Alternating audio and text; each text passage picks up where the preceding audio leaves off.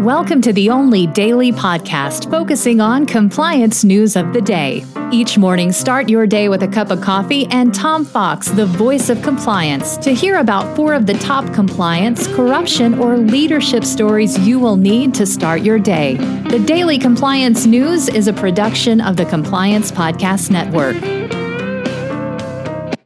First, a word from our sponsor.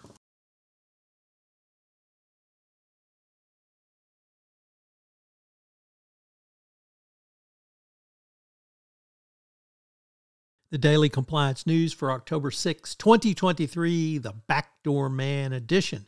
We begin with that story from the New York Times Deal Book newsletter, which reports that uh, employees at FTX discovered the backdoor between FTX and Alameda Research in May of 2022, months before the exchange collapsed.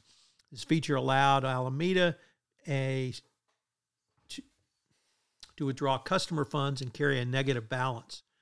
And this is devastating for the defense of SBF or Sam Bankman Fried because it shows that uh, one, this backdoor existed, and two, it was reported to him. And of course, the whistleblowers were fired for their trouble. Uh, next up from the Financial Times, the Chinese company Alibaba has been accused of possible espionage at its European hub.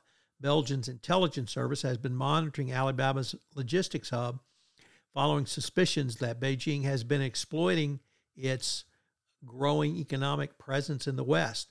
European governments have increasingly scrutinized alleged security and economic risks raised or posed by Chinese company, uh, companies as a part of a wider reassessment of the EU's traditional openness in trading with China. The references is to Alibaba's logistics arm at the cargo airport in Liège, where possible espionage or interference activities are alleged to have been carried out by various Chinese entities. Next up, in a very weird twist to the Bob Menendez uh, corruption case, in uh, in back in 19, excuse me, 19, in 2018, uh, Menez, Menendez's wife was involved in an automobile pedestrian accident, accident where a pedestrian was killed uh, by her. Uh, she was um, released um, by police and no charges were filed. However, the car she was driving was totaled.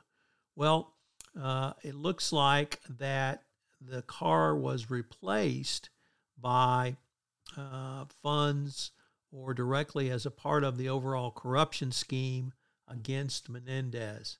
So, a really interesting and perhaps even ugly twist to the Menendez case.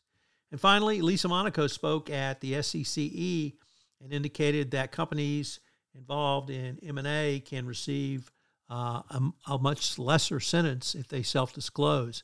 This is uh, one of the last big DOJ groups to do so because of the prior antitrust division policy. So, self disclosure rules. The Daily Compliance News is a production of the Compliance Podcast Network and a proud member of C Suite Radio. Thanks so much for listening. I hope you'll join me again tomorrow.